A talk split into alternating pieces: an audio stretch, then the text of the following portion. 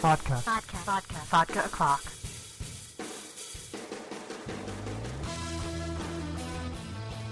Hey everyone, it's Amber Love from AmberUnmasked.com, and you are listening to Vodka O'Clock Podcast. What you are about to hear is a recording of a panel at the New York Comic Con Special Edition. It was called Reimagining the Female Hero, and on the panel were Jenny Frison, uh, Manuela Lupacchino, Marguerite Bennett, Gail Simone, and a little bit late to the panel was Amy Reeder, who had been off at another panel. So this was fantastic because it even though the women in comics panel is done at every single show and it's kind of getting a little redundant, a lot redundant, one should say. Um, sometimes it's nice just to see when there are different panelists. Um, usually it's you know it's sort of a given that Gail Simone is going to be on something because she does a lot of conventions every year. But uh, it was really great to see the rest of these panelists that are, are people that I, I never get to see. Um, and learn about their work as well. So uh, it was cool. There was a lot of discussion about Red Sonja and Vampirella and Wonder Woman. So give it a listen. And if you couldn't make it out to the show, then uh, you will at least get to feel like you were there and, and part of something. Um, leave your feedback and comments. And, you know, if you have any questions about uh, the conversation, by all means, let me know. I'll see if I can get you some answers or at least direct you to wherever you can. Well, hello, hello everyone, welcome. Full house, see? What we want.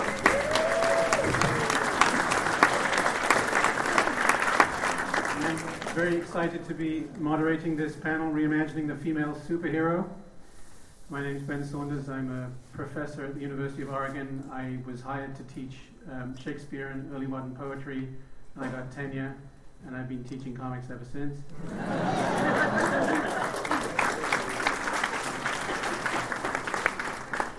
we are, um, uh, I'm just going to, I hope that you're already familiar with the work of all of the wonderfully talented people on our panel. We have a fifth panelist who uh, is on another panel right now, and I'm sure hurrying to be here.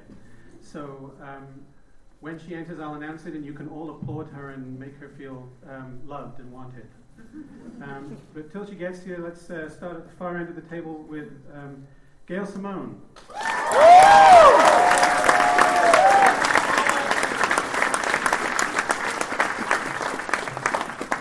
What's up, Borches? One of the most well known and highly regarded writers working in contemporary genre comics. Gail Simone's witty but often darkly themed comics have shaped and expanded the modern market for well imagined female superheroes. I think panels like this exist in part because of the work that Gail has done.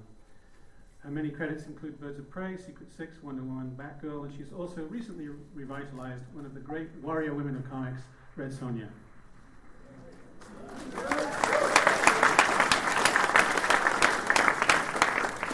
Sitting next to Gail, we have Marguerite Bennett.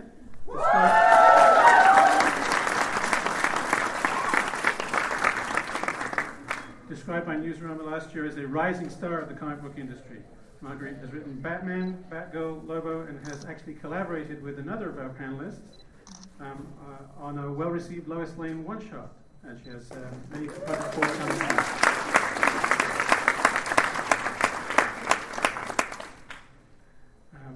Sitting next to Marguerite, we have um, Emma Lupacchino.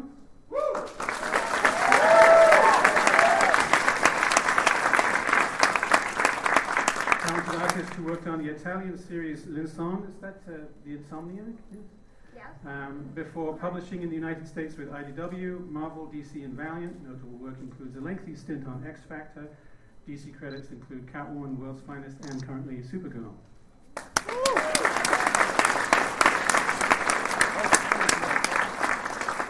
And finally, the fabulously talented Jenny, is it Frisson or Frisson? Frisson? I just think Frisson would be. Okay. So, Jenny Frison. Um,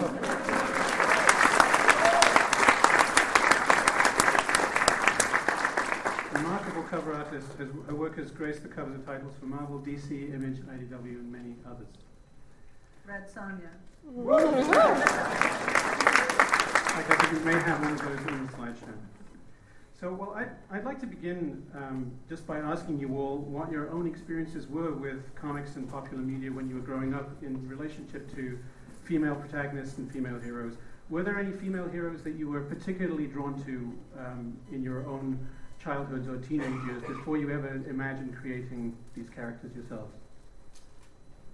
And that is open to any and all of you. um, I have said this multiple times, so there's a chance everybody already knows this. But oh, and uh, Jenny, I was told to remind everybody to speak right into the right mic. into the microphone. Can you hear me? Okay. I have a little bit of a cold, so I'm all nasally. Um, when I was a little kid, my parents got me a Wonder Woman um, like book that came with a tape. I think it was called Cheetah on the Prowl. Um, and I loved it. I was obsessed with it. And then I always thought Wonder Woman was really cool, even when I wasn't reading comics. There wasn't really, at least I wasn't part of a comics community as a kid. So um, I really wasn't into them at all until I got into high school.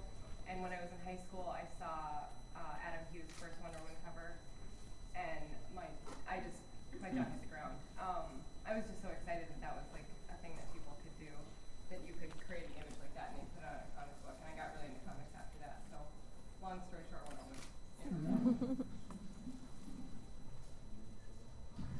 Um, my my favorite superheroes are from the 80s, and um, I've I've known them uh, when I was a little girl, and I couldn't even read comic books because I was too too little. And they are She-Ra from the Masters of the Universe, and, uh, and the Incredible Hulk. How about that for time? Do you remember the uh, TV series from the 80s? Yes.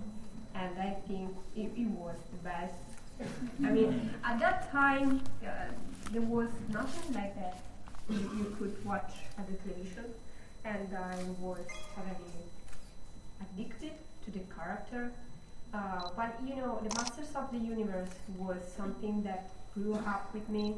Um, I spent my whole childhood uh, watching the, series.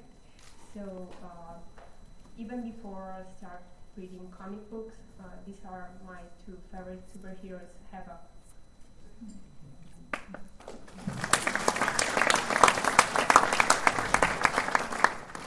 Um, my introduction to Batman was actually through the animated series when I was in after school. Um, and so I guess the major introduction wasn't so much to female superheroes as it was to female supervillains. And so Catwoman, Poison Ivy, and Harley Quinn, that was my holy triumvirate. So it was so wonderful to see these women who did not abide by your rules and were not going to take your consequences. So, so that was actually the thing that was um, was really the major kickoff and introduction for me into the universe.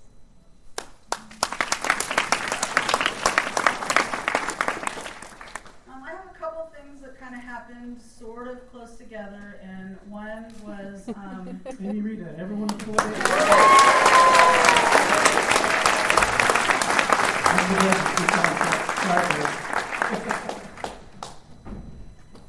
nice glasses, Amy. We just wanted you to feel loved. Sorry, Dan. No, that's totally okay. Um, I was becoming very frustrated with a lot of the material that was out there at the time when I was um, first learning to reading and then getting a little bit beyond that. Because it seemed to me that most of the female heroes and protagonists, if they had any kind of adventure at all, it was thrust upon them, or it accidentally happened, or you know, it was never something that they chose to go out and have their own adventure. They either fell down a rabbit hole, got taken up to Oz, something like that. And when I first saw, it was actually at a garage sale. We didn't have a comic book store in the town I was growing up. And, um, and I actually lived way outside of the town that didn't have a comic book store. And so it was at a garage sale, and I saw the cover of a Justice League comic. And Wonder Woman was on the cover, and I was like, oh, what is this? Is this some kind of princess that looks really strong? So um, we got the comic, and um, I just couldn't believe it. I didn't understand how comic stories went. I didn't understand numbering. I understood nothing. But I did understand that this was a really strong female character that made her own decisions, that chose to leave her homeland and go out and have adventures, and that was it for me. It was a done deal. And um, also watching the, the syndicated Batman television show. When I was first starting to read, those were like some of my first words bang, pow, those kinds of things. And I loved it. I loved the adventure. I love, you know, I lived on a tiny, isolated farm where, you know, it was farm chores and a lot of rain and no television. And except for the Batman show came on, and this was like bright colors and, you know, colorful language and, and humor, and I just really took to it. But I didn't really, I kind of more identified with Batman because he was the strong character in that show.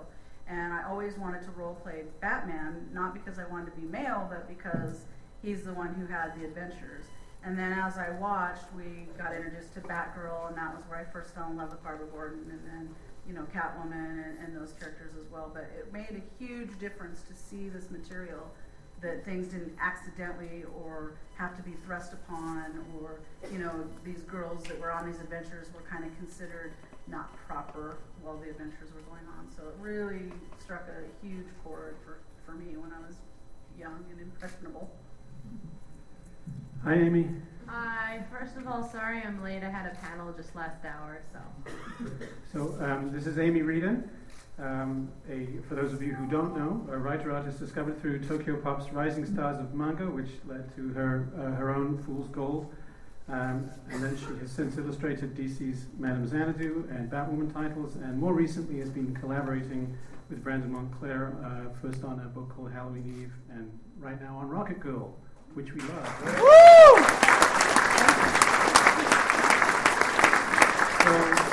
so Amy, the, the question we, we, we were asking is, uh, from childhood, were there any particular female heroes that you gravitated towards? We, we already got to She-Ra hero, but Right. we know you could say, say more about Yeah, I was a big She-Ra fan, for sure.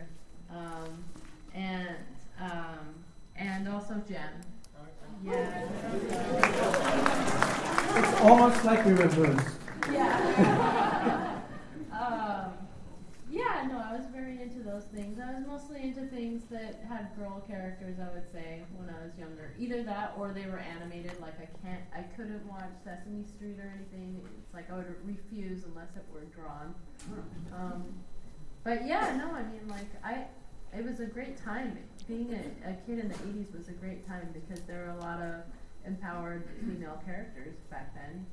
And it's sad that there's fewer now. you know, it's really weird. Um, but no, it was good. She was she was was awesome. I had missed Jem completely, but She-Ra is back. She-Ra is streaming on Netflix, or at least was last year, and my daughter watched them all. I think Jem's coming back too. Yeah. So I just put up an image here of Sailor Moon, which I know several of you mentioned as well. Anybody care to speak to it? Well, I, I didn't get into her when I was young. Um, I don't know when she reached the United States or anything, but um, I got uh, like I had a friend in in high school at the end of high school who was really into her, and so then I started watching. Like I would have to tape it because it started at 6 a.m. Um, and then I'd watch it when I got home, and yeah, I got super duper duper hooked, and that that's like pure unadulterated superhero, like Sailor Moon. You know, I mean, like there's no reason not to group her into superheroes. She's, she's got a secret identity. She's in like a team. There's always a bad guy that they defeat. They have different moves. You know, I mean, like it's totally a superhero story, and um, totally, totally girly. And also, I think the fandom for Sailor Moon is almost half half man, woman. You know, which I think is great. Like, I mean, there's a lot of guys out there that hold, hold Sailor Moon near and dear. Well, now, now you bring that up. This brings me nicely to a, a question for all of you. Um, so I teach these, these classes um, on comics, and um, women consistently outnumber men in all of my classes. It doesn't matter whether it's uh, you know detective fiction or superhero stuff or Shakespeare. Girls just read more than boys. Um, and, but I'm, uh, what I've discovered is that um, uh, well, I mean, as I, you know, and this won't be a surprise to anybody who actually shows up at a panel like this. It turns out that um, girls like action adventure stories, like superhero stories, always have liked them, um, and yet, um, but a lot of the female fans that I teach, uh, uh, they teach feel that they have to battle with publishers, with store owners and with, let us say, certain male-dominated enclaves of fandom, um, to, to, in order to be just taken seriously as members of the audience. So I, I was wondering if any of you ever had were given that message at any point that um, superhero comics, especially, were f- were not for girls, um, that they were supposed to be for boys, and how did you react to that, if so? And I think that's the question. Yeah. I would say a very easy thing that we are women, not aliens. I mean,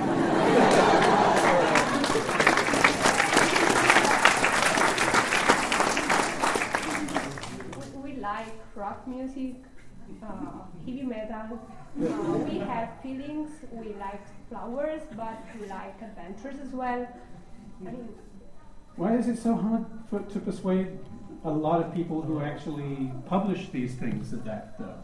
I have no idea. I mean, it is something that is mysterious to me at the moment because um, people think that girl can't like um, man-based Hmm. stories or adventure or everything is not good. But in the end, it's matter of interesting i- interests. Um, I like uh, adventure movies, Mhm. books, uh, sci-fi, TV series, and so I do with comic books and superheroes. I mean, it's, it's about stories, Mhm. just that. Does the desire though to push back against that in- influence how you uh, you create work now? How any of you are, uh, you know, I mean, do you, are you thinking about this when when writing and drawing that there are um, that there are people who are going to accuse you of getting into territory that you don't belong in, or do you just shut it out? No, I mean, they, they think that uh, superhero comic books are something uh, designated for men and women can understand how to, to make them. Mhm. But I I think it's about um, to learn the storytelling, the situations you draw. I Just want to point out that you guys certainly know how to make them. So, uh, uh, I thought it'd be kind of cool to have um, both an Amy and an Emma Supergirl together. So there they are. Well, when I first started, because my name Gail could be male or female, most people in the industry assumed that I was a male. Just didn't even ask, just assumed it. So that's kind of what the state was at that point. And it was only when pictures were taken and I actually talked on the phone and met some people um, that they would even admit that that I in fact was a girl and I was writing superhero stories. And um, so at that time, it was and that was only like you know 10, 12 maybe at the most years ago. Wasn't all that long. And um, I was telling them at the time, we are going to have a 50% male-female audience. We are going to have more female creators. I'm going to prove to you that these um, female characters have more value to your company than just being someone that can be depowered, raped, chopped up, put in a refrigerator, and then the stories all become about the male heroes. So um, it's come a long way. We can have a panel with all these fabulous female talent who are doing their own things. We don't we don't have the same material. We don't write alike. We don't draw alike. Um, all this variety and come in and have you guys attend the panel and support their work. It's just been absolutely incredible and the internet has completely leveled the playing field and made a huge difference because your voices can be heard now where they weren't really, and, and there were a lot of assumptions were made. Companies were run with a certain model in mind, and, and because people spoke up, it's kind of been shattered. I'm going to applaud that.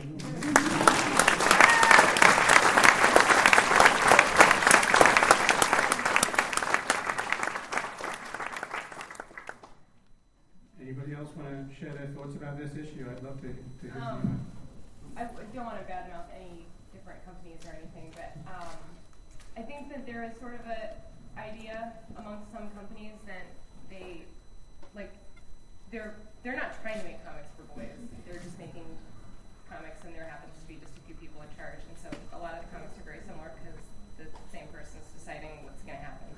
Um, and then when they hear, then they're you know sort of pigeonholing themselves and that they should be making more comics for for women, then they're trying to make comics for women and not trying to make comics for everybody. And I think that's what's really exciting about Image is there's so many people in charge. Like no one person makes a decision. Everyone's creating their own story, and no one's trying to hit a marketing niche than somebody that they've been missing before. They just they're like, oh, I have a really good story. I think people will really respond to this, so I'm just going to tell this great story, and that is really exciting. Uh, just to have so many different like variety, to have so much variety because it's not just one or two people Yeah, like there- pulling all the strings. There are some people that have in their head that um, to attract the female audience, they need to, it needs to be a romance comic. Which Or- I'm nothing against romance because Yeah. there are some very good romance stuff. The X Men is a romance. Yeah, I mean, but they, they think that it needs to be specifically targeted to a female romance audience, and um, that's there's more to the audience than that. And and I've even heard things said like, well, what are they complaining about? We have this co- this romance comic, and we made it for them. Yeah, you don't make it for them. Just make it for everybody. Yes, and exactly. good. Wait, And everyone will like romance comics, because I wanna find them. Every X Men comic is a romance between me and Misty.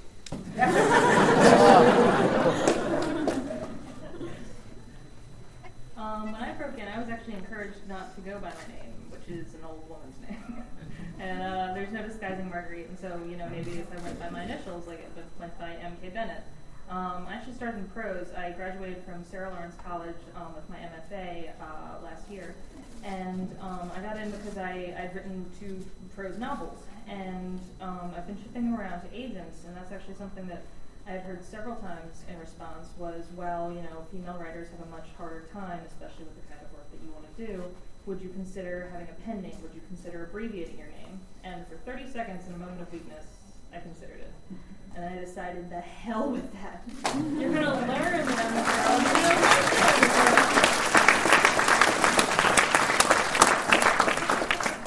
And it's not the 19th century anymore, you know. Um, well, uh, we also have an opportunity to uh, take questions from the audience. I'm sure there are people with lots of questions. Before we do, we did I did ask some of you to, to tell me some of your favorite um, female heroes and characters that we could perhaps talk about a little bit. Um, and I, I wondered if I, I found Lois Lane's first appearance. I cropped the panel. Um, there we go. This is the very first appearance of Lois Lane. I don't know if any of you can see it all the way back there, but she's being very cruel. Um, it, it, cruel and alluring.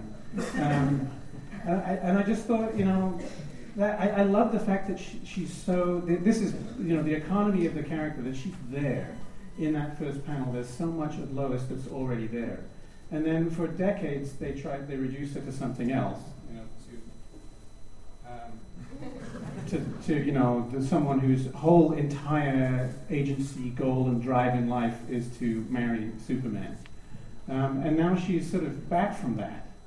Um, so I was wondering if we could uh, talk a little bit about Lois and indeed any of your other favorite characters with something like a with, with a longer history in common.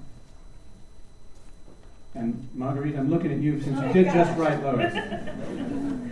um, there's this wonderful comic that I came across, and the artist escapes me, uh, for which I hope they forgive me. Um, and it's a it's a sequential series, of, or that's what sequential means. Um, series of images of Lois falling from a high place, and Superman flies down. Some of you may have seen it. I heard some murmurs. Um, and she's in, you know, her 40s um, reporter outfit. And she's got her pen down, and he's like, "Oh, Lois, I'm to save you." And she's like, "Oh, I, you know, set up this trap to catch this mad scientist, and I'm to get the scoop on this story." And then it jumps down to the 60s, and it shows her, you know, in like her her um, 60s outfit, and he swoops in, and, and she says, "Ha! This proves that you're Superman, and now you have to marry me." and it jumps down um, to something else. I'm forgetting it. Please forgive me, whoever drew this. And then it jumped down to Lois in the modern age, and he swoops down and says, "Lois, I'll save you." And she's like, "Later." and she's like, "I'm too busy. I've got I've got wars to cover." And so I just loved, just it was perfect in this nutshell of her evolution, and it made me so happy. And I, I it was in my head when I was working on the most recent one shot. Um, I mean, Lois is that great embodiment of the change and just the great arc that female characters have taken. Um, from beginning, you know, as, as the romantic interest and only that, or as comic relief, and into completely fully formed, heroic, compassionate, singular heroines. Who else we got up here? Oh, someone. Yeah, first Let's go back. Let's start wherever you want to start. Well, maybe we should. We should talk about that, girl.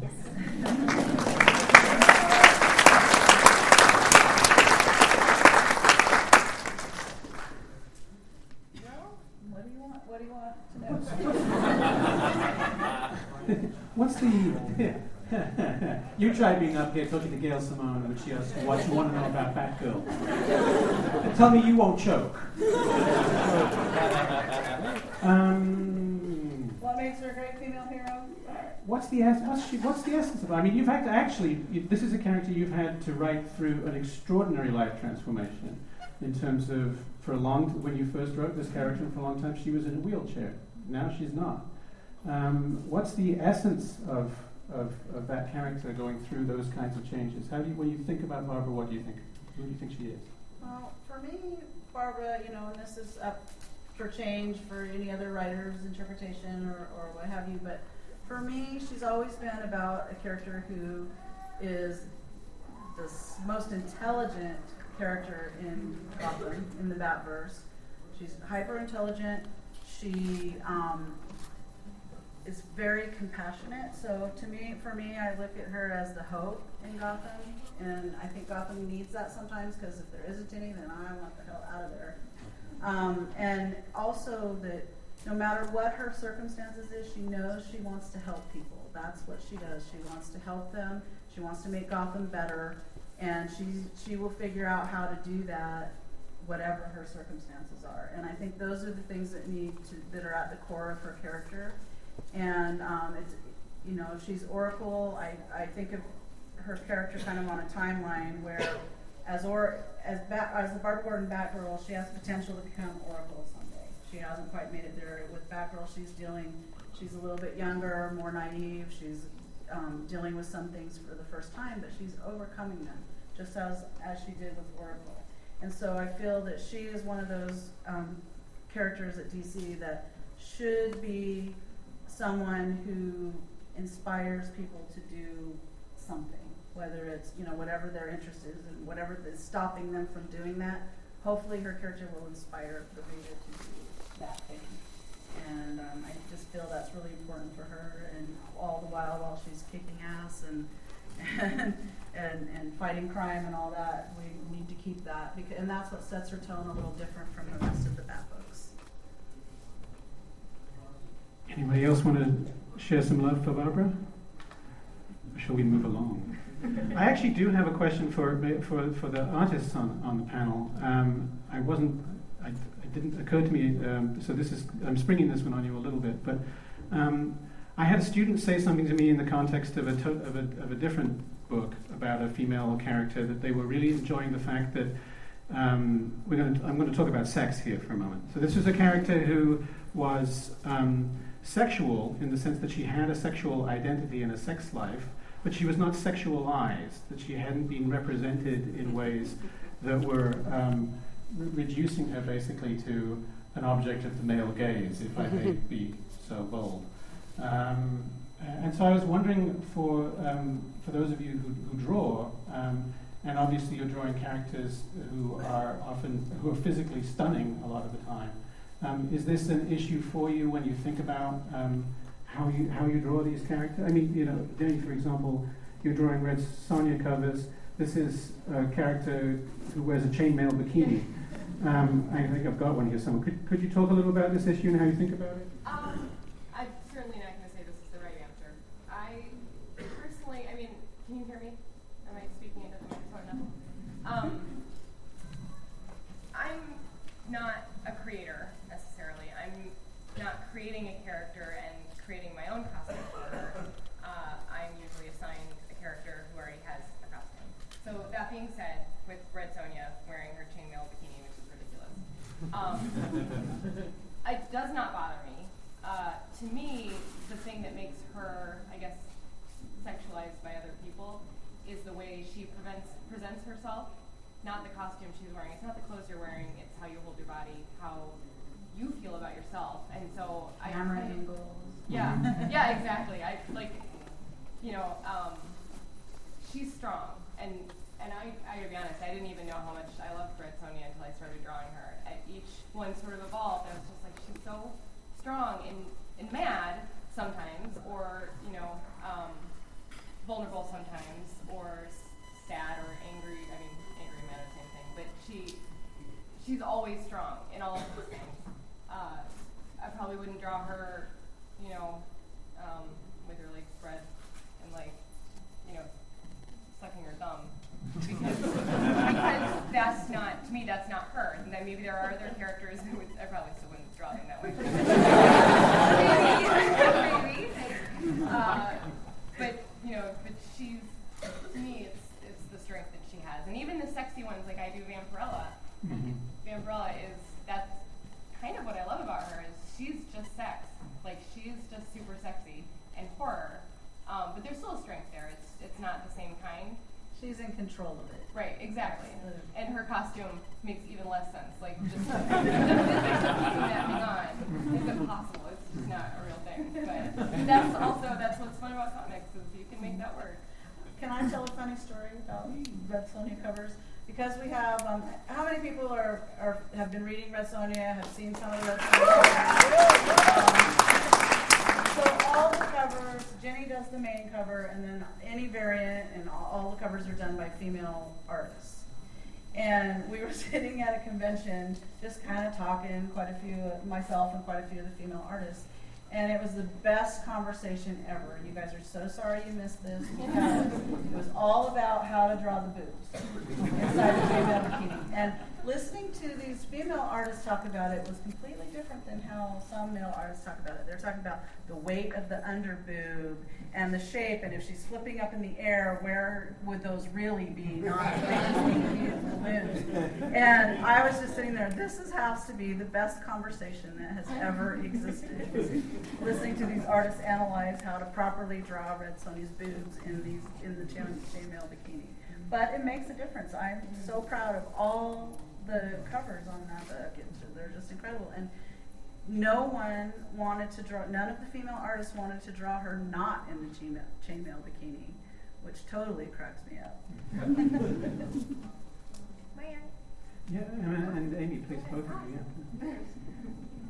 Uh,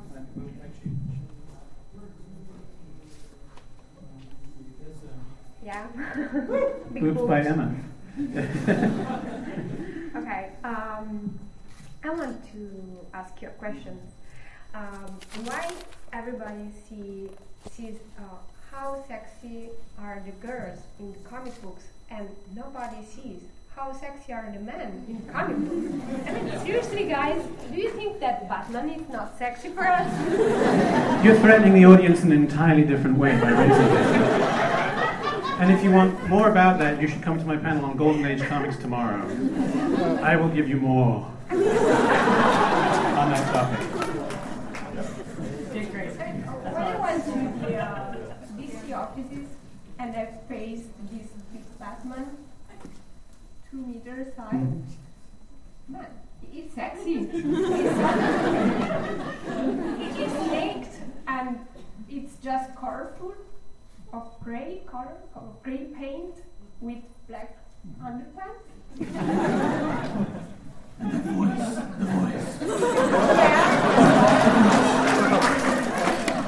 maniac. I mean, if you heard him speak at the phone, it's a maniac. so uh, I think it's uh, something based on sales to have mm, very sexy girl in comic books. Uh, but even because people read comic books because they escape from what we are, from our reality, and everybody dreams to be hot, sexy, um, very confident. So um, the women are sexy, but men are, are the same in comic books. So. They, they haven't boobs, but Well, ac- actually, you know, it wouldn't be sexy for us. Trust me. oh, okay, I won't say any more than uh, uh, Amy. Yeah, one thing that I kind of realized just the other day is the thing that bothers me. I, I think that like just about any character can be drawn a certain way and it just won't seem bad, and it can be the same clothing, and they could even be doing the same thing. Um, I think I think what really I care about when I see a female character and how they're done is whether they have personhood. And that's really what gets to me is when they don't seem like a person anymore, when it doesn't really matter um, at all, like that they are just an object. Like there's really a difference, right? Like I, I recently, uh, for this convention that I go to, like they've put on their cover page on Facebook this weird image that seems like a weird photoshopped combination of drawings and cosplay um, gals, but like they all seem like they've been drawn over too, and every single one of them looks exactly the same, and they're all like kind of in like I guess porn poses and like have the exact same size boobs. Even Power Girl had the same size boobs, and they were all fake. And it's like, um, yeah, it's like when that's everybody, and when they don't seem at all like they have a personality, mm-hmm. or like like they're just soulless, like they just somebody needs to, you know, you, do you know what I'm saying? Like you can almost see when there's some sort of personhood blown into somebody, and then oh, they're human, they're not a drawing. I guess that's what it is. And so, like when I did a Red Sonja cover, like I wanted something on her face, like I wanted her to be fierce, Yeah. you know, and that was my way of doing that. Or like, um, yeah, I think what it is is just I, I just want to know that they're people, and that's one reason. Like, I know that Guillem March does some ridiculous covers sometimes, but I've enjoyed a lot of his work because his women all look really different and they have a lot of personality, and to me that's like way bigger than anything else. Is just personality. Those are some of my least favorite Red Sonja covers. Are the ones where she looks like she. That's when I say she's like sucking her thumb. Why would she be trying to look sexy? Red Sonja would never try like it is what it is. Deal with it. The best covers, the sexiest covers to me, all always tell some kind of a story.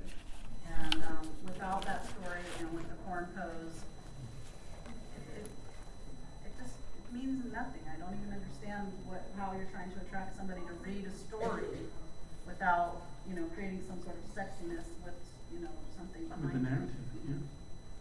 Um, this is a great time perhaps to take questions from you all. If anybody um, has a question, uh, yes, please. There's the Bechdel scale that, that people use with movies that, you know, has three, two or three women in it and that they have to talk, the women have to talk to each other and it has to be a conversation without anything to do with a man. Of thing. Do you guys kind of try and see if your, your stories kind of pass that Bechdel scale at all? Or no, not? Um, I don't go about it quite like that, but when I first started writing Birds of Prey, um, uh, I don't know, what was that, 10 years ago probably? Um, it was my goal to show that we could have a book that had three female superheroines in it who had their own missions, their own identities, they were friends, but they did missions together. Uh, they didn't agree with each other always on the best way to go about it. They did it, and it was kind of like a buddy cop comic, which really didn't exist with women that much. It was if you put three women in a room together at that time, it was going to be a fight over a boyfriend or talking about you know hair dye or I don't know what, but you know something like that. So I set out to kind of prove that. That was like my secret, you know, motive behind when we start when I started writing that book. Um, and that's kind of how I approach it. Like with Secret Six, which has a lot of that male eye candy in it that, that we're talking about, because I decided we're just gonna have all of it, you know. And so whenever Catman could be without a shirt or pants or whatever, we did it. Best Nightwing's butt ever is in Secret Six, by. We are very grateful. um, so those that's kind of how I approach it. I don't really sit down and go, oh, is it going to pass this test? It's more about what haven't we done before that needs to be done, I think, um, to make an interesting story and to get us out of the rut that sometimes we can be in. So that I kind of do more like that rather than sitting down and going, oh, does this have so much percentage of this in it and so much percentage of that?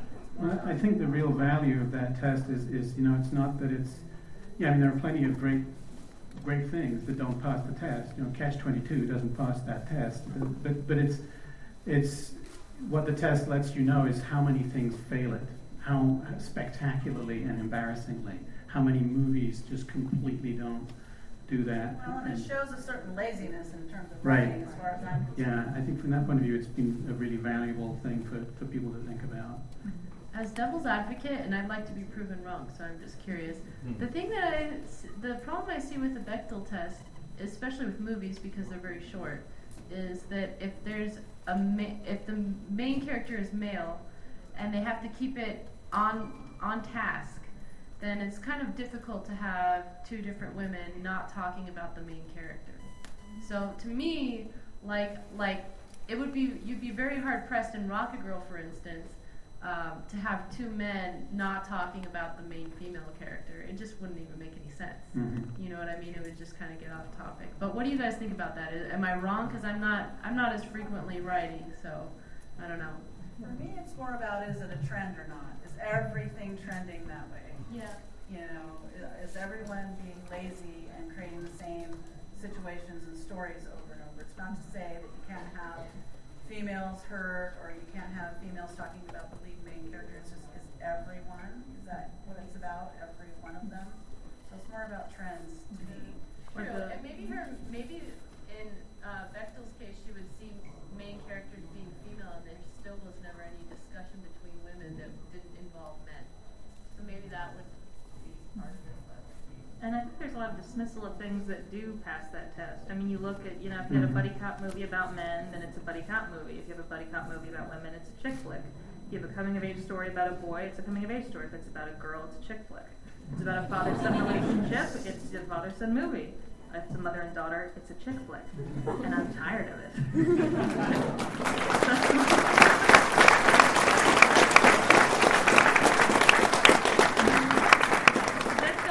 in my head when I'm writing. Um, it's not a guideline. I'm not checking boxes, but it is something that I'm aware of. Maybe just because I mean I honestly don't remember when I first became aware of it. I've been fortunate that I that I grew up um, surrounded by strong women who always encouraged you know me to have um, these attitudes and to always you know be free to explore female-centric stories. Um, so I've been very lucky, and so it's it would be hard me, for me honestly to root it out at this point. Um, yes. So I have a question. There was one female character you could write and have control of, and there's pretty much no restrictions to what you can do with them, who would you pick? And it's from any company, DC, Marvel, Image, whatever. Who would you want to write? The question was um, if the panelists could pick any character, a character owned by an, an IP, any female IP property, and they could do what they want with it. Well, who would they who would they pick? Any you can have already written already, because I know Joseph was written like a million women. I'd, I'd steal uh, I'd steal Madame Xanadu for a spell. Uh-huh. I have a lot of, somebody asked me earlier today, what about Ripley from Aliens? And so now that's all I have in my head. Great idea. Um, probably Vixen. I love her and I miss her. I do it. I wouldn't be the last one. I don't think we. Well, I just don't write. So. But well, are there characters that you? Is there a character you'd love to draw that you haven't had a chance to draw? Uh, I mean, I've, I've never drawn Wonder Woman, but I kind of don't know if I have anything to say. Maybe. Um, I actually ended up with the Red Sonja job because I was fishing around about Vampirella, uh, which was like to be looking for Vampirella and ending up with Red Sonja and seeing, well, not that they're so different, but that was a little pleasant surprise. Um, but if you'd asked me maybe six months ago, I probably would have said Vampirella because I Mhm. know I've been doing Vampirella covers, so. A dream fulfilled. I'm as happy as I'll ever be.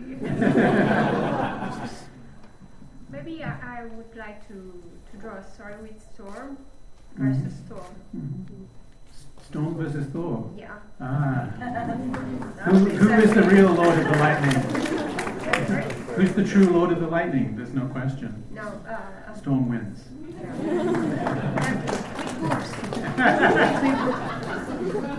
this is super off topic, so I'm sorry. Um, I, I go as Thor for Halloween pretty frequently.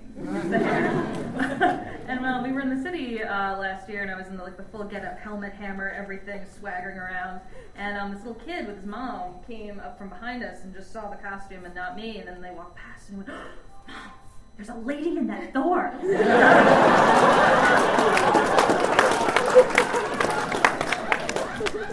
Out of the mouths of babes.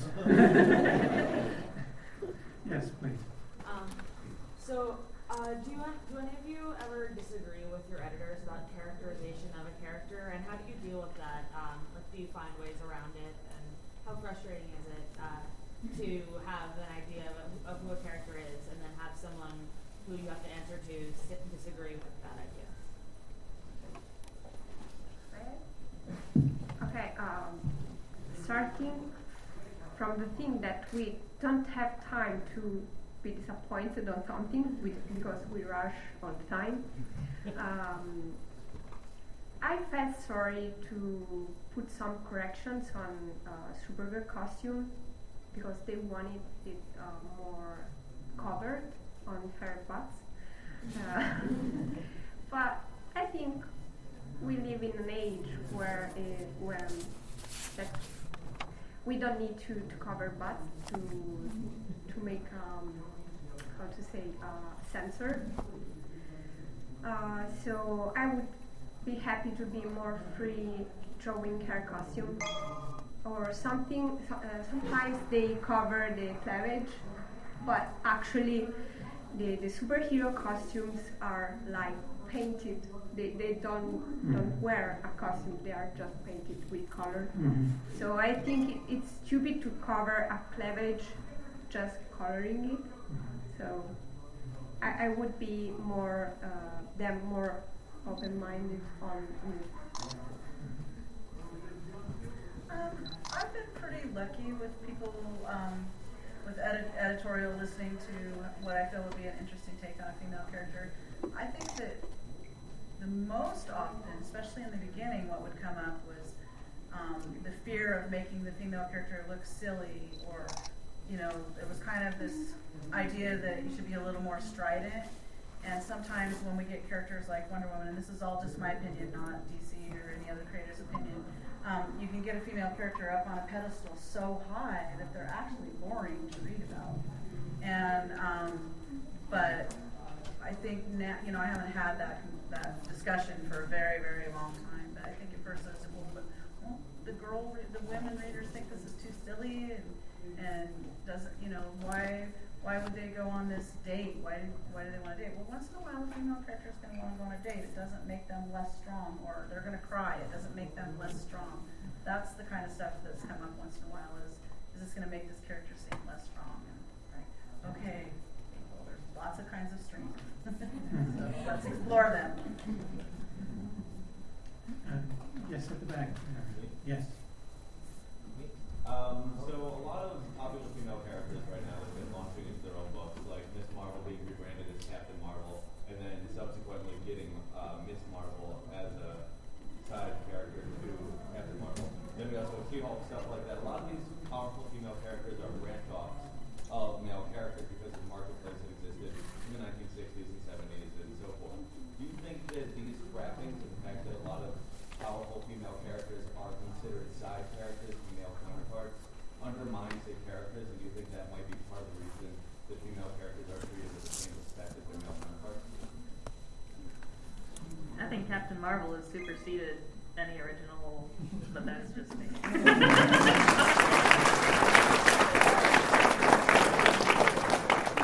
just all going to be a matter of the way it's written. I mean, that's really going to make the difference. If it's written, if the character is written as a side character and less than, then it's going to seem that way. If it's not, then it's not going to seem that way. That said, I think I really would. Now that you say that, I would really like them to have a character that just didn't derive from something, something like the original source. Like there might be something to that, you know. It's sort of like the WNBA or something. I don't know. Like, like, yeah, maybe maybe it is better if, if there's just. I now I want more of that. There's actually a Powerpuff Girls. If, if episode that introduced this concept to me. Grew up on good television. Whatever.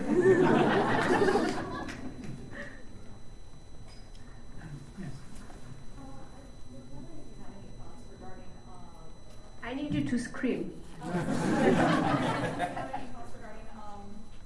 me growing up, like it wasn't just missing out on female characters or like sometimes them being taken back seat, but it was also that, you know, growing up I was one of the few kids of color uh, in a very white neighborhood. Like, do you have any thoughts on that? As far as introducing them in comics or? Uh, as far as like their representation in comics, like how they've been treated lately, especially. I think overall it's getting better, but we need to do more. That's my answer.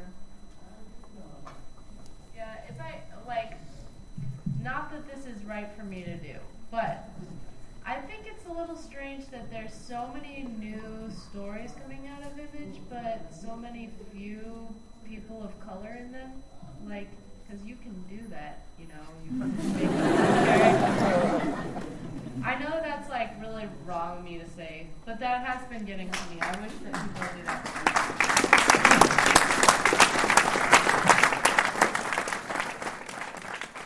I'm all for if you're creating a new character, no matter what company it's for, please create something new we don't have already. Don't recreate stuff that we already have. Don't do thinly veiled, Wonder Woman or whatever. Create something new. And well, the, the uh, middle there, so, so, with the glasses, yes. Um, it was funny earlier you guys were talking about how Lois Lane has changed. And we know you're being that how Batman, how her original reason for conception was just to be seen as a girlfriend of Batman to say that Batman and Robin are gay, and how where she is right now, and your opi- your opinions on that evolution of that character. Awesome. and it took her, her purse and her weapons. It was like lipstick and powder. Was it? Yeah, I think so. Oh my god. No, I think it's great. I don't know. She she really like. I mean, the fact that in a way she was sort of a new character, just because they brought her back and changed her so much, and I think that's a good feather in DC's cap that they were able to uh, get a new female character to be that popular across genders and all that sort of stuff. And yes, Yusuf. Um, I noticed that um, in this conversation about representation, a lot of the uh, female superheroes that get talked about are um, the, a lot of properties owned by DC Comics. So I was wondering if you could speak to why you think that, um, or if you think, maybe you disagree, that um, DC superheroines come up so much more often than almost any other kind of character in comic books when this discussion is had. Well, it might be because the, the writers on the panel work for DC Comics. but, you know, DC has Wonder Woman and Lois Lane, and they've been around the longest, I. I actually have some thoughts about this, which maybe, because I don't work for either Marvel or DC, I can say. And look, I am the biggest Jack Kirby fan in the world. Um, I, I adore his work, I teach his work. Um, uh, uh, you know, I think um, that he's one of the greatest imaginative and creative forces of the 20th century. Um, but Stan and Jack really didn't write women well. They just, they really didn't. Um, and uh, they were a lot stronger on the racial representation issue, frankly. If you are sort of ticking boxes and toting these things up, it's always seemed to me that DC have had something of a, you know, a large number of interesting female characters, at least potentially, although not often handled well. And that Marvel have um, really been better in terms of issues of racial representation. Uh, th- this changes with the X Men, and we get back and forth. And I don't want to get, you know, and before anyone mis- misunderstands what I'm saying, I love Jack Kirby. I love Jack Kirby. But they, but really, they, they, they found it easier to identify with Skrulls than they did with women.